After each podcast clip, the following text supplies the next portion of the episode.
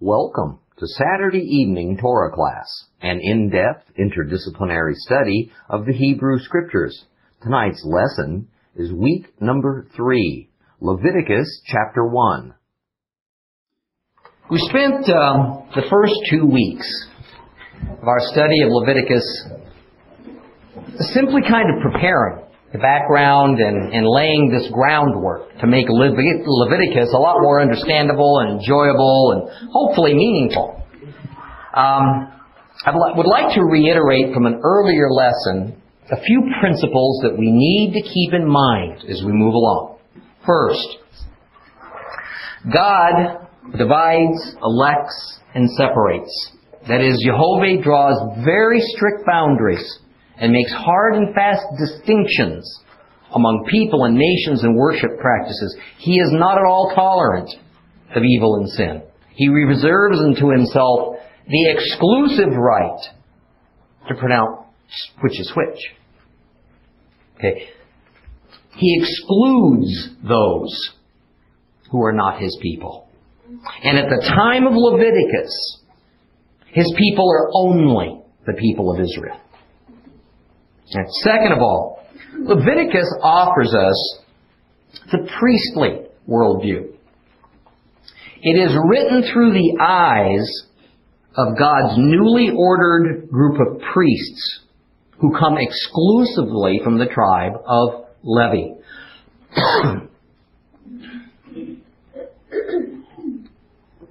Third, we learn that God classifies sins in two basic categories intentional and unintentional. This is quite different from the typical way we humans want to think of sin, which is more along the lines of big or little. Right? Trivial or terrible. Inconsequential or salvation threatening. Okay.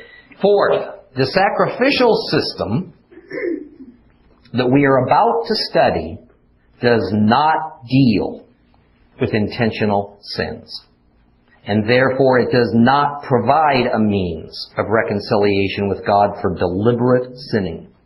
It deals only with unintentional sins.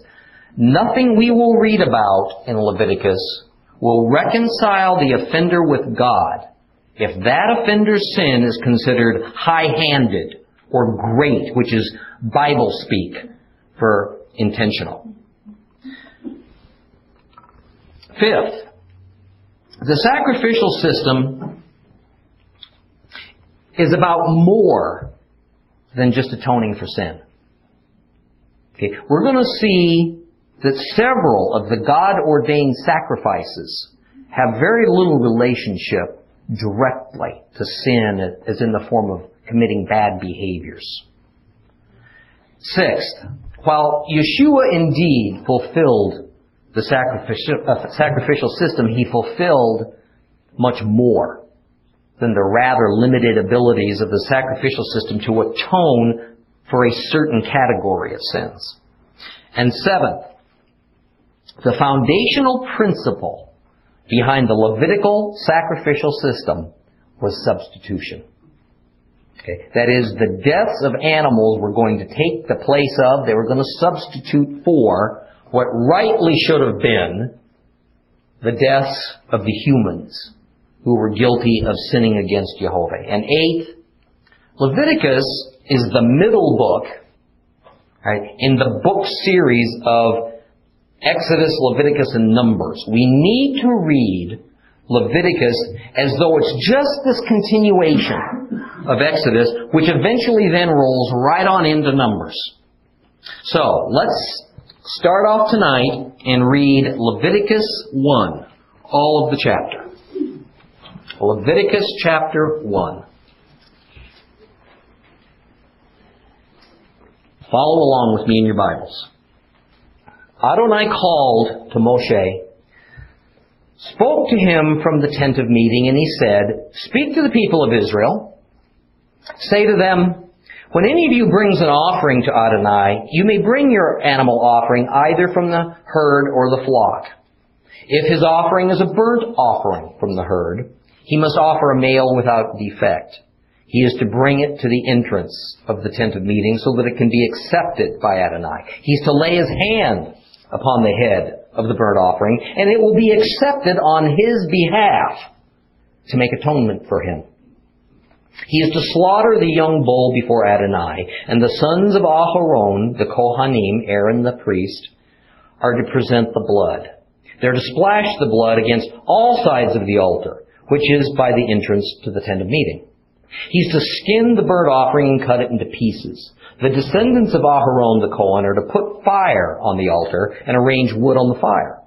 The sons of Aharon the Kohen are to arrange the pieces, the head, and the fat of the wood, uh, the fat on the wood which is on the fire of the altar.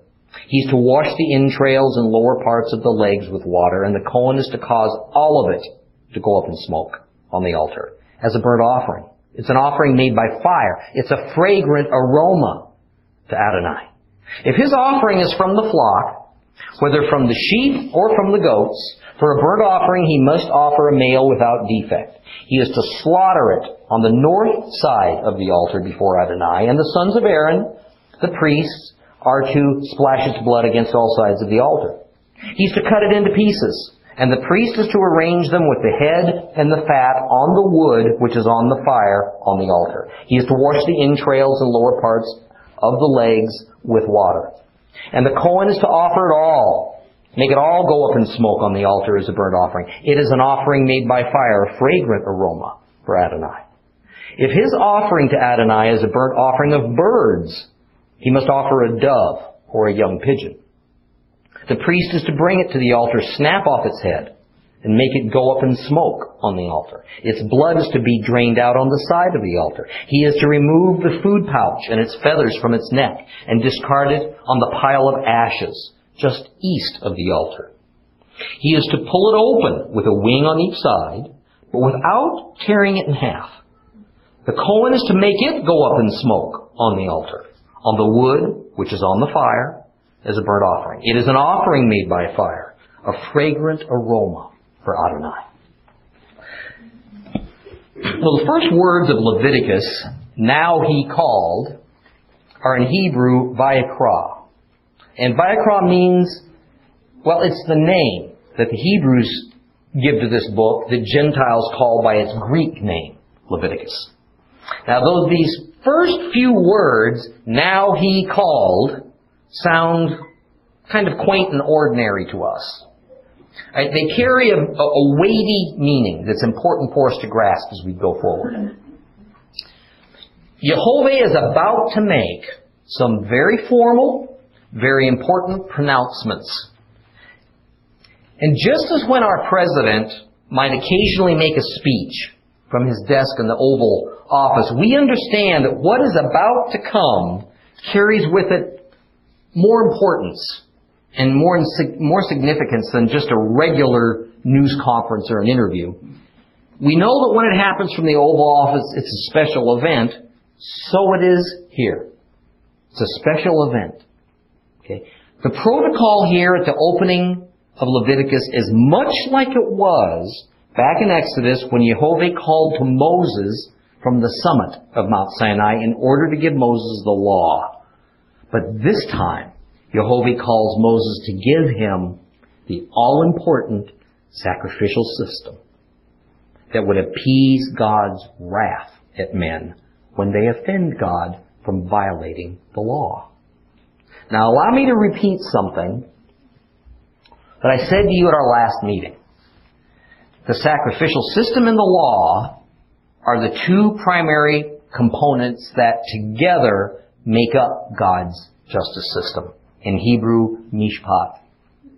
And that while in everyday common conversation, a Hebrew would usually call every element of God's justice system the law, with the sacrificial system just seen as part of the law, the way the sacrificial system and the law function make them somewhat separate. The law and the sacrificial system each have different functions, very different purposes.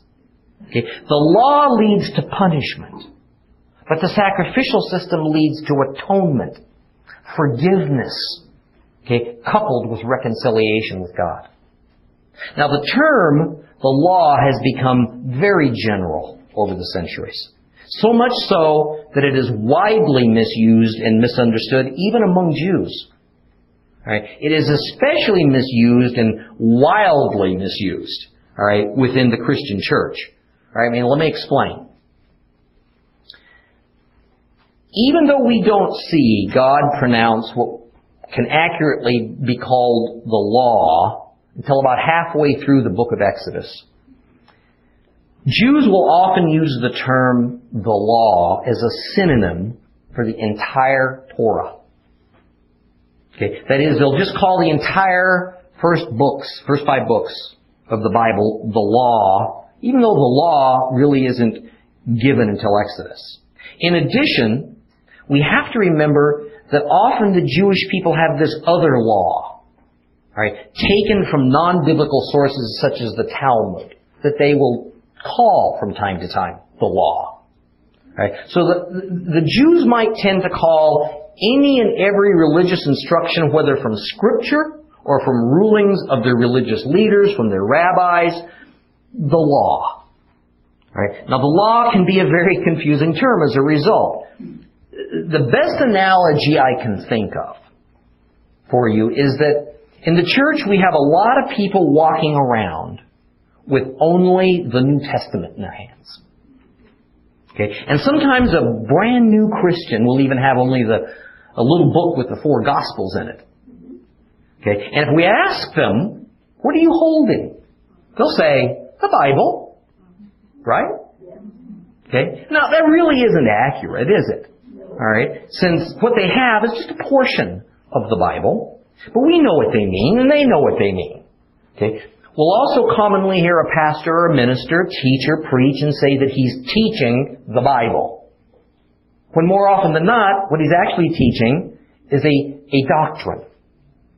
Okay, a denominationally based church tradition that's said to represent a very important Bible principle. Okay, and in both of these cases, we, at least Gentile believers, who speak Christianese, right, completely understand, all right, what it is that they're saying.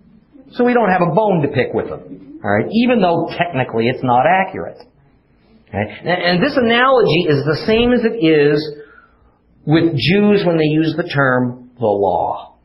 Okay? It can mean any number of things, and we have to discern from the context what any particular usage of that term is referring to at the moment. And by the way, it works that way when you're reading the New Testament too. Okay. Now, notice here in Leviticus how God makes this formal separation between the law and the sacrificial system. Now remember the importance of that little phrase. Now he called. It denotes this cardinal event that's about to happen something of great magnitude.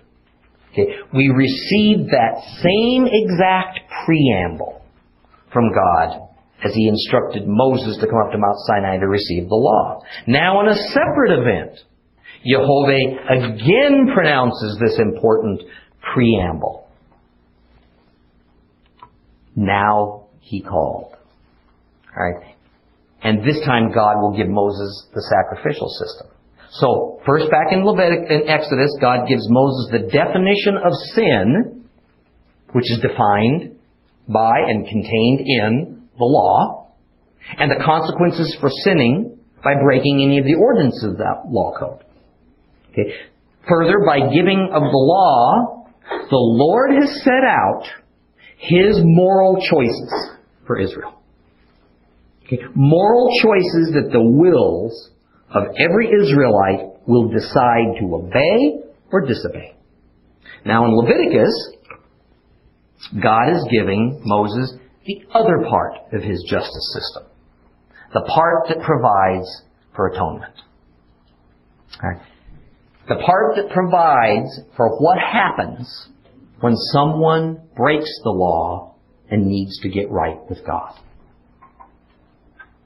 Of course, as we now know, this atonement is only avail- available for a certain class of sin. The unintentional sin. By the way, I'm going to remind you of this over and over again. Because it is primarily this attribute of the sacrificial system providing atonement only for sins that were not deliberate that causes Paul to characterize Christ's sacrifice as superior and the sacrificial system portion of the law as inferior when you compare the two. Okay. Now verse 2 makes very clear one of the principles I enumerated for you just a few minutes ago. Jehovah is speaking to the B'nai Israel. He is speaking to Israel who is his people. No one else at this time is his people. Okay. Now the Old Testament is positively loaded with this Hebrew term or phrase, B'nai Israel, which literally means the young of Israel. However, it is usually rendered the children of Israel in our Bibles. The meaning, however, is probably best expressed in modern Western thinking as simply the Israelite people. Right. This expression is not meant to mean only the young, nor is it meant to indicate children. Right? Nor is it meant to refer only to those with Jacob's blood in their veins, those that were genealogical descendants of Abraham, Isaac, and Jacob. For thousands upon thousands of foreigners, Ger, G-E-R, already had and would continue to join up with Israel. B'nai Israel is a national term. It refers to a group as a whole. In this case, it's an awful lot like saying the American people. Now with this stage set, that is, we know who is speaking now, Jehovah, where this is taking place, the wilderness tabernacle, and that God is in, uh, addressing himself to Moses and the nation of Israel, we are now given instruction on the first type of offering or sacrifice. Okay, this first type of offering we're going to discuss is the burnt offering. And in verse 2, when we're told if anyone brings an offering for Jehovah, the word used here for offering is korban. K-O-R-B-A-N. And this is a good word to memorize because it is a common Hebrew word that means offering. Any offering. Any kind. It's like at church where the term offering could mean anything from money to property to even personal time. Okay. And the offering could be for the general fund, it could be for something specific. Okay. It could mean our regular tithe, it could mean something above it, uh, just irregular giving, anything like that. So the korban is not the specific name for the specific class of sacrifice called a burnt offering. Each class of offering, each type of korban we encounter is going to have a very specific Hebrew name with a specific meaning. In the case of the burnt offering, it's called an olah. O-L-A-H. Olah. Okay. Olah is the original Hebrew word that we almost universally translate to burnt offering. Okay. I'd like to get a little technical for a few minutes. The term burnt offering is what scholars call a functional definition or a functional translation. We're going to encounter a lot of these functional translations in the Torah. Okay. What that means is that it's not really a literal translation of those words. Because the Hebrew, if you want a complete literal translation, wouldn't mean anything to us. Okay? In fact, sometimes the literal translation isn't even really known or agreed upon by Bible scholars and translators. Literally, Olah is thought to mean ascend, or perhaps go up, or even bring near. Right? So most literally, it's thought that Olah would probably translate as a near offering or an ascend offering. That's so peculiar to our culture that the translators thought that it really serves no purpose to translate it that way. So instead of giving a literal translation of the word olah, it was determined that it would be better to give the reader the function, the purpose of the word olah. Okay? It was determined that it would be just better all the way around than using a term like near offering. Okay? And the function of the olah is as something that is burned up on a fire to the Lord, a burnt offering. So burnt offering is how it's translated. That's not wrong. It just doesn't include the sense that by burning up the offering, it emits smoke. Right? Which brings it near to God by ascending up to Him in heaven. That's the point it's trying to get across. Okay? I'm not necessarily going to break down the names of every sacrifice to the tiniest detail like I just did with Olah, the burnt offering. I simply want you to understand what a functional translation is, and that many times in the Bible we're going to get functional rather than literal translations of words. And there's nothing wrong about it. However, sometimes we can get a lot more understanding if we'll also examine the original Hebrew word and just go ahead and translate it literally because it exposes that Hebrew mindset and the Middle Eastern culture of that era. It helps us to get a better idea, you know, just what was in those people's minds. What was the mental picture of what it was they were doing when they were doing these things? Okay? And in the case of the olah, the near offering or the ascend offering that we commonly refer to and will often refer to as the burnt offering, by looking at the word literally, we see that there's something special about the smoke. That's central to it. And where that smoke is going. And that is a key element of the effectiveness of that offering. Now I'll show you why the smoke is so key in just a moment. The type of burnt offering that we see here in Leviticus chapter 1 is what I would best term a personal offering. That is, this offering and the next several offerings we're going to study are made by individuals, private persons, on behalf of that person. Okay. This is opposed to later on in Leviticus, when we're going to see special offerings and sacrifices, including special kinds of burnt offerings, that are made on behalf of the whole nation of Israel. They're national offerings. Okay. Now this sets up an important principle that is used all throughout the Bible when God deals with Israel. And frankly, us. And it is that He deals with us on both an individual level and on a corporate level, a group level. That corporate level could be the church, that is, like all believers. Or could be as a nation, America, Great Britain, France. Okay?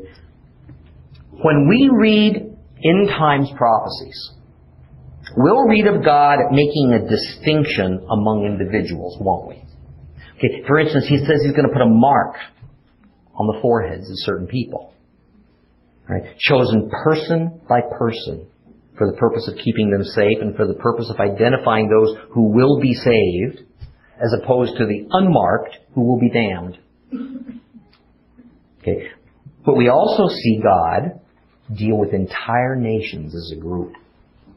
Okay, for instance, we're told that the nations as a whole that come up against Israel are going to be destroyed.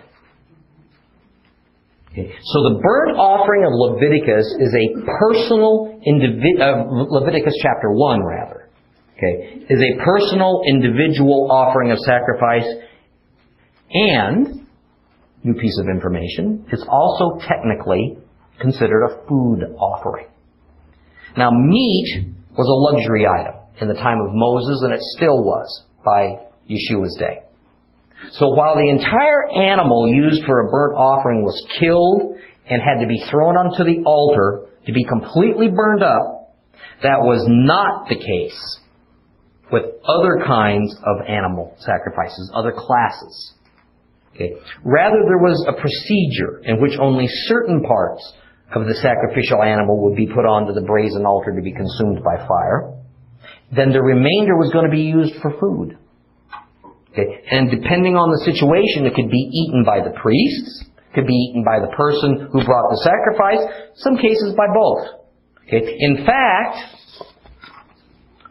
it was only the more well-to-do of Hebrews who ate meat that was not first used as a sacrifice because it was generally pretty expensive. Okay? Now let me say that again. For the average Israelite, all the meat they ate was a leftover portion of the sacrifice, even though the law had given them permission to eat meat that was not part of the sacrifice. Now in the burnt offering, the entire animal, except for the skin and certain other parts, which was given to the priests, was consumed by the fire of the altar. Now, imagine how a people who had very little meat felt each time they took a sheep or a goat or something bigger to the altar and watched it go up in flames. Okay, this was expensive.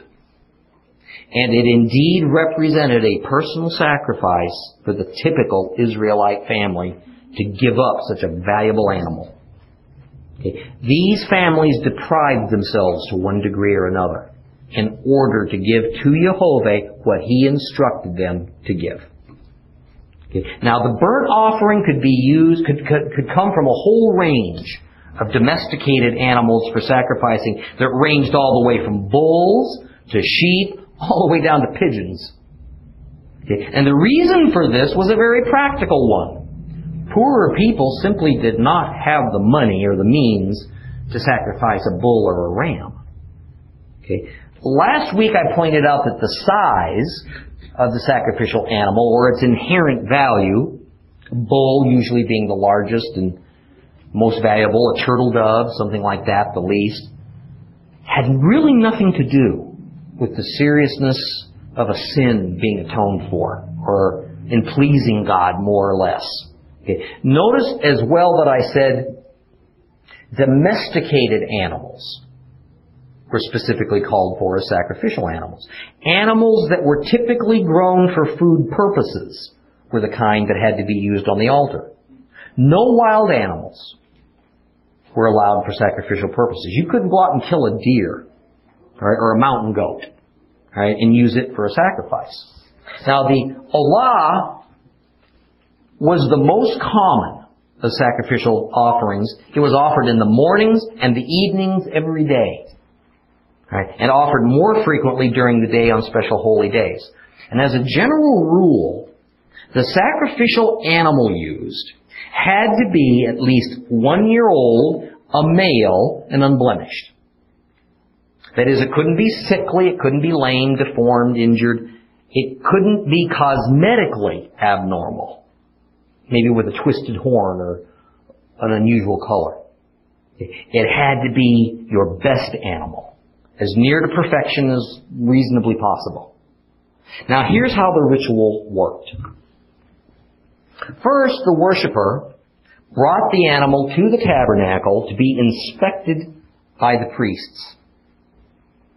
And the priest would make sure that the animal conformed to the requirement uh, of being without defect and being the proper age and kind. And each worshiper would bring their animal through a large gate, right, um, at the east end of the outer courtyard that surrounded the tent of meeting. And they would stand in the northeast corner of the yard awaiting their turn. Okay. Now when a priest finally became available, as we're told in verse 4, the worshiper would lay his hands on the heads of the animals. See, Baptists didn't invent that. Now, this laying on of hands is something we could probably spend an entire lesson learning about. But generally, the idea was this. By the worshiper laying his hands onto the head of the animal before it was killed, It was an official acknowledgement that this particular animal was being assigned as the sacrifice on his behalf. Okay. And at that moment, the life of that animal was being turned over to God. Okay. The Hebrew word for this laying on of hands is semachah. Okay. And it is used most often in the Bible to refer to a person in authority who assigns somebody a task. Okay. Or it's about the transference of authority. For instance, when Moses handed the task of leading Israel over to Joshua just before he died, he laid hands on Joshua. Right, thus acknowledging the transfer of authority from Moses to Joshua. Okay, the same idea applies here with the sacrifice. Okay, the owner of the animal, by laying his hands on that animal, signifies that this animal has been designated for the purpose of being a sacrifice specifically on its owner's behalf. But that's not all it signified.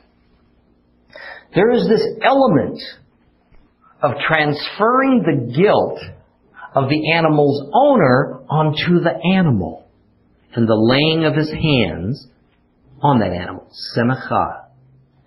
And therefore, by transferring the guilt to the animal, the killing of that animal substitutes for the death of the worshiper. Okay. However, that meaning only applied to certain types of sacrifices. Meal, grain, grain offerings, thanks offerings, for instance, had nothing to do with sin. Right? So it wouldn't have been appropriate. Just these things weren't substitutes. Okay. Now, while the laying on of hands in certain sacrifices indicated both a transference and then a substitution, that is, the guilt or sin of the worshiper is transferred to the animal, and then the animal becomes the substitute for the worshiper. It was primarily the fascinating ritual of the scapegoat, where the transference of sin concept was, was best displayed. Okay. In the scapegoat ritual, it was from all Israel to that scapegoat that the sins of the entire nation were transferred. And we're going to study that when that scapegoat ritual when we get to it. Now, we do have records of other cultures of that era, right, even earlier, performing very similar acts for similar reasons. Okay. For instance, we have records of the ancient Hittite culture where a woman hoping to become pregnant would touch the horn of a fertile cow in hopes of transferring the fertility of the cow to herself. Okay? Now, though we're not told so, it's very likely that some type of prayer was said or a psalm was sung as the hands of the worshiper were laid onto that animal. Probably both by the worshiper and by the attending priest. Okay. There are many biblical songs, uh, psalms rather, and other songs from the Hebrew traditions that mention burnt offerings, mentioning, mention the, use the word olah in them.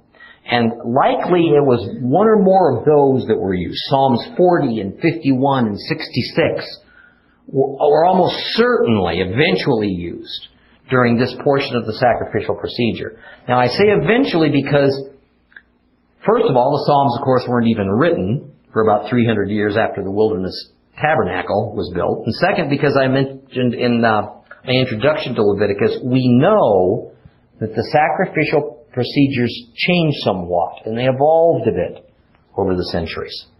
Well, after the laying on hands of the animal, it was killed. Now, interestingly, it was the worshiper, not the priest, who killed the animal. And this was accomplished at the north side of the altar. Now, probably the animal, depending on the kind, was tied to one of the four horns of the altar. Alright, then its throat was slit. Okay. Actually, what the procedure did was to cut the main artery going through the animal's neck that fed the, the brain, and thereby causing almost immediate unconsciousness and death. Okay. The Bible uses a very specific word for the slaying of that animal. It's called shahat. Okay? And it means, its meaning rather in, uh, includes that there's a very exact way that the animal was to be slain with the primary point being that it's as humane, painless, and quick as possible. And it was done in a manner that would allow, very importantly, some or all of its blood to be captured in a sacrificial vessel. The blood was then offered to God and finally splashed onto the sides of the brazen altar. Well, next the animal was skinned and then chopped up into large pieces. And typically, the worshiper, worshiper was also responsible to do this task, as well as to wash the interior organs with water. But that diminished over time, and the priests and the Levites took over more and more of that task. Then the attending priest would lay the chunks of meat onto the altar one by one to be consumed by the fire. Now, a slightly different procedure occurs if the burnt offering, the olah, is to be a bird. Because its size and anatomy makes cutting its throat and sectioning it impractical. Okay. Notice how the worshiper, the common man, performs most of the duties. And the priest just officiates. Maybe he'll catch the blood in a ritual container. It is the priest who must splash the blood on the sides of the altar, and then he puts the meat over the flames. Now, when we can visualize this scene, okay, we begin to understand how passive and sterile our worship activities have become. Okay, our involvement, actual involvement in worship, is usually reduced to showing up. Okay? Not so by God's plan. Okay? The worshiper was to be an active participant in worship. In this case, the sacrificing procedure. Now, what was the purpose of a burnt offering? Well, as I told you in our introduction to Leviticus, not every one of the sacrificial system's ritual sacrifices was about sin per se. Okay, interestingly, the very first sacrifice ordained in Leviticus, the Olah, was not for atonement of a sin that a worshiper had committed. Okay? At least not in the way we might typically think about it. Okay? Rather, it has to do, as verse 3 tells us, with asking God to accept you by allowing you, the worshiper who brought the sacrifice, to come near to Him. Peace with God is the aim. The olah was seen as a gift from the worshiper to God, a kind of a combination gift and ransom.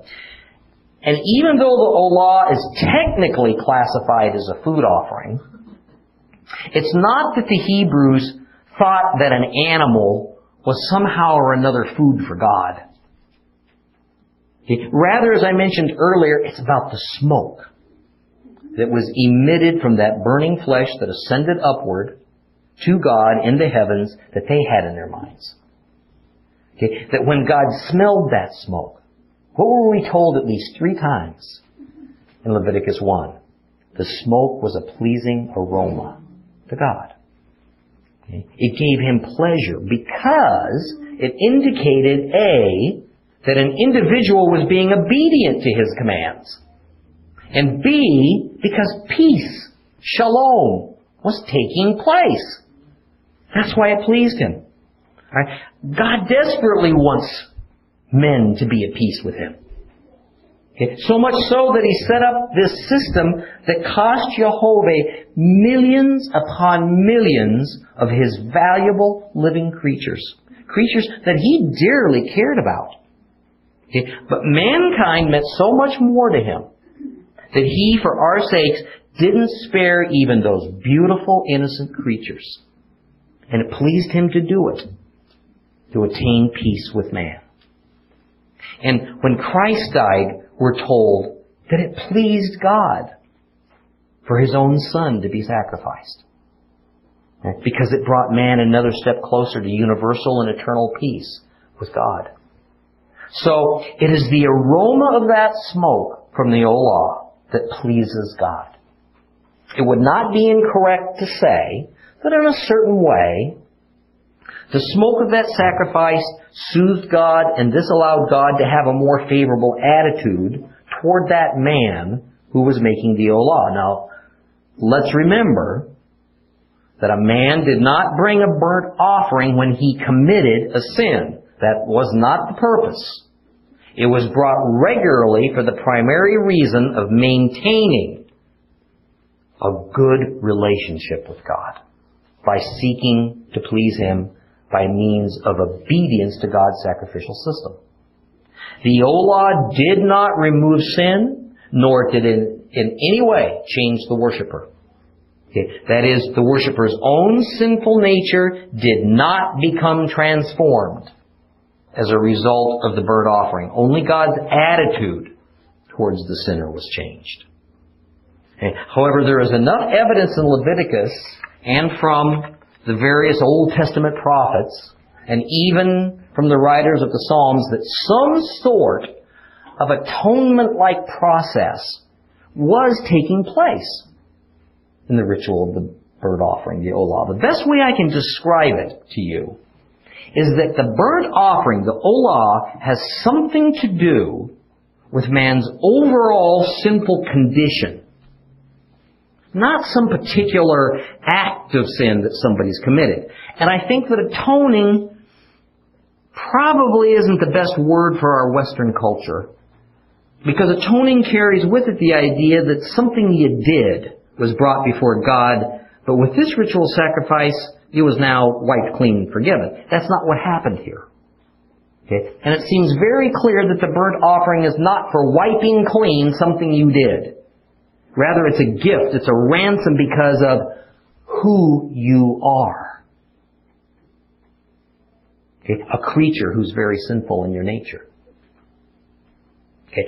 And this gift was necessary to allow us, imperfect creatures, to approach the most holy and perfect God. And olah is a voluntary offering from an individual.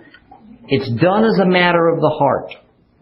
It's acknowledging one's corrupt condition and it signifies complete surrender to Jehovah's justice system and His will.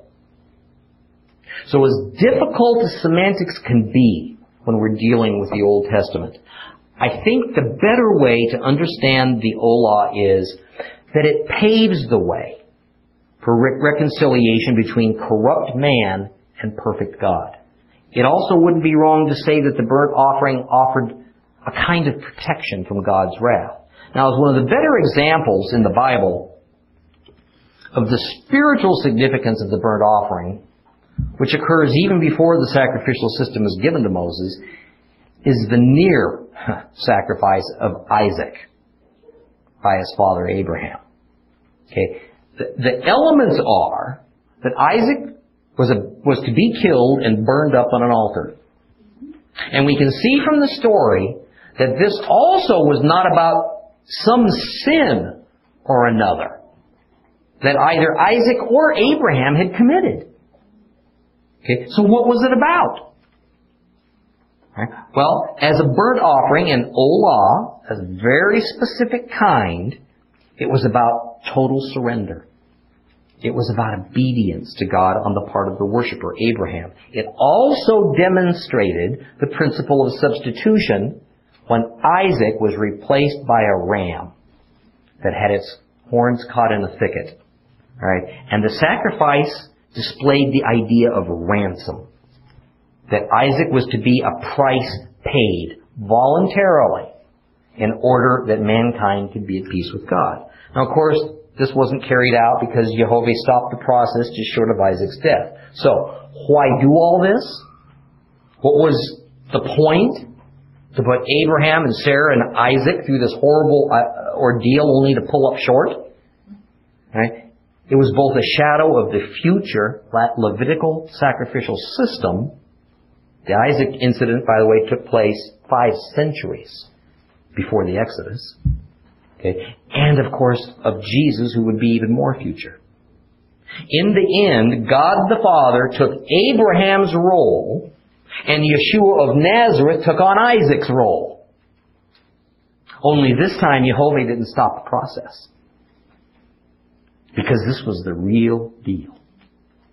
Okay, the sacrifice of Jesus was what God had been preparing for since before He created Adam. We're going to see as we move along that the burnt offering was done in combination with other kinds of sacrifices.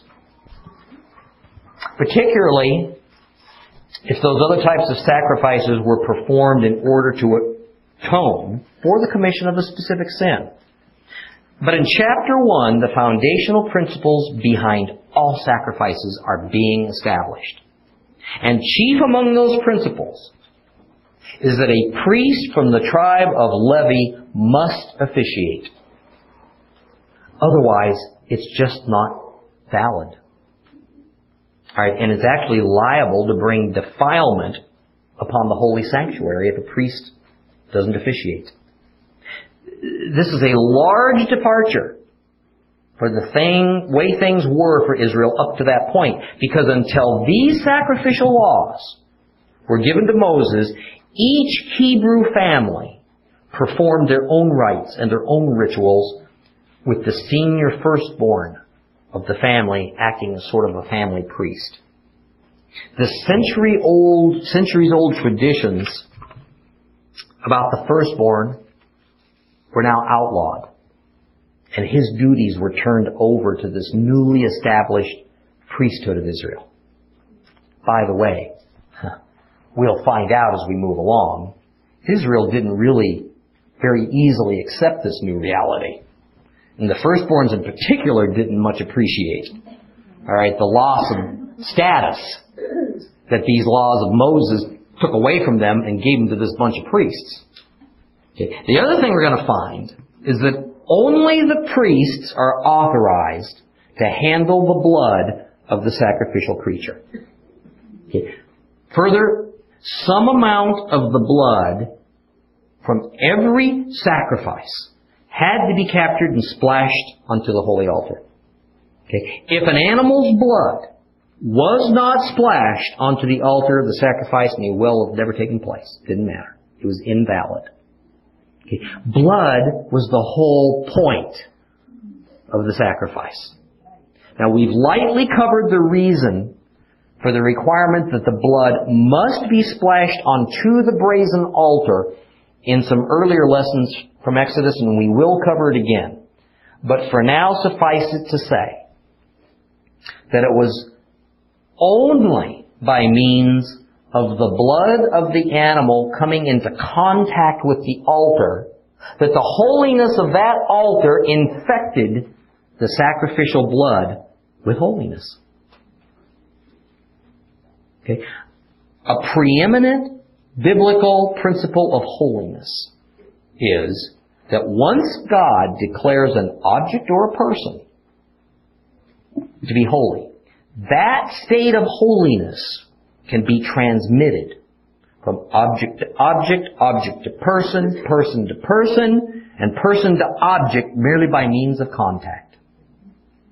In the same way, a defiled object or person who touches an otherwise holy object or person infects them with impurity.